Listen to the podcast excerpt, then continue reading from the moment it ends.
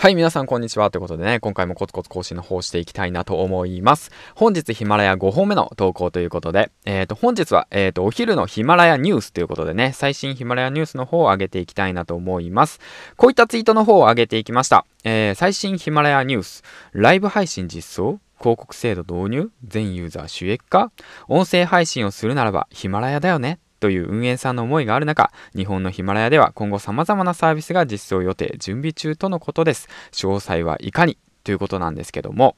えー、っとですね、この情報の、情報源なんですけど、え僕がね、あの、前回、あの、メールしました、運営さんに。直接連絡しました。で、その連絡した内容っていうのが収益化っていうものは、えっと、どういった形で収益化、うん、その条件っていうものは収益化する条件はどういったものですかだとか、ライブ配信等はいつやれられるんですかとか、そういった今後のそのサービスはどういったことを考えてますかみたいな感じのことをね、え、っと、送りました。そしたらざっくりこの3つ、えっ、と、返答の方がありました。うん。今後のヒマラヤでは日本のユーザーの皆様に合わせて、その中国で得たノウハウ、シマラヤで、中国のシマラヤですね。えっ、と、6億人のユーザーが使っているシマラヤという中国のアプリがあるんですけど、それがね、日本版がヒマラヤっていう形で、うん。で、得たノウハウをどのように日本のユーザーに最適化し、提供していくか試行錯誤している段階ですということで、うん。たくさんのユーザー様にとって音声配信するならヒマラヤだねと言っていただけるようなサービスを目指して準備を整えているところですので大変恐縮ですがもう少しお待ちくださいということでね連絡の方がありました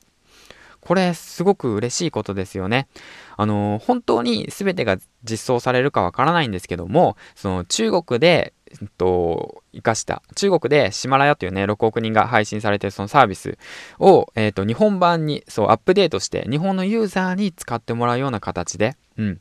そういった形でアップデートするっていう形。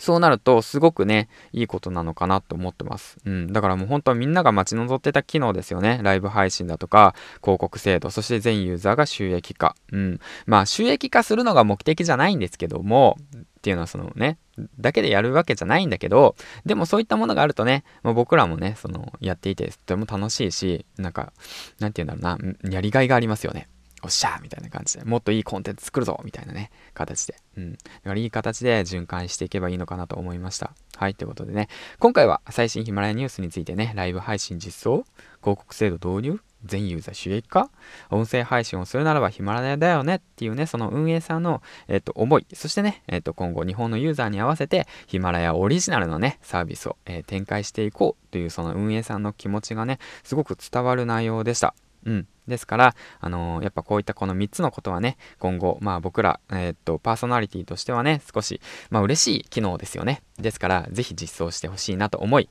えー、っと、情報の方、シェアしていきたいなと思いました。はい、ということでね、えー、本日も、え、5本目ということでね、最後までご視聴ありがとうございました。ライブ配信したいね。ヒマラヤでスタンド FM さんじゃなくてね。ということで、次回の放送でお会いしましょう。銀ちゃんでした。バイバイ